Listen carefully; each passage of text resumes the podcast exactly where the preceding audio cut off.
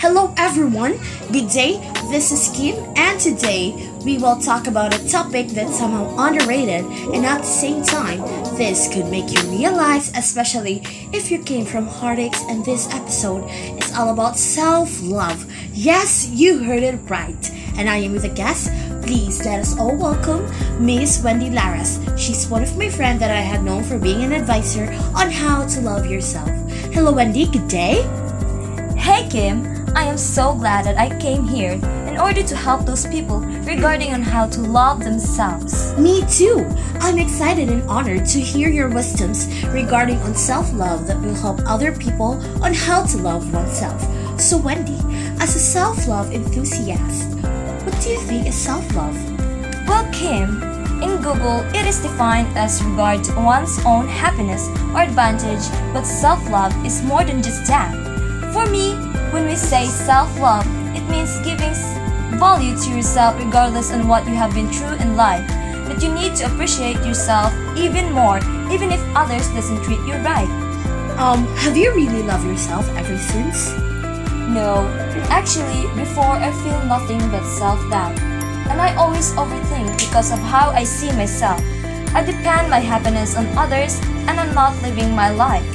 Not until I got tired of depending on others' opinion and realized that at the end of the day, I only have myself.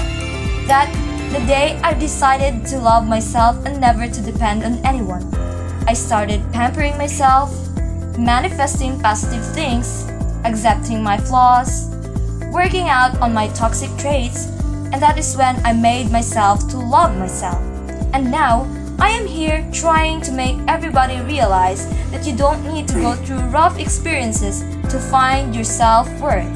I mean, what I had experienced is a rough one, but I think you don't need to do it in order to achieve what self love is. Much better if you start to manifest it earlier. What a great advice, Wendy. So, what can you say or what can you advise to those people who can't love themselves? Well, you should start recognizing yourself your surroundings also, then ask yourself and what is best for you. Be considerate to yourself. Observe the red flags at all types of relationships you are in. Manifest those things that will help you, and to cope, don't deny your feelings and don't let negativity ruin you. That's great! Wendy, thank you for sharing your thoughts and opinions regarding on this episode. And I hope you come back as a guest again on our next episode. Thank you everyone for listening, and I hope you learned something on this episode with Wendy. Guys, if you want to get updates, just visit my social media account at Kiwi Cares on my Instagram. I hope you have a good day and God bless. I see you in the next episode. Bye! Bye everyone!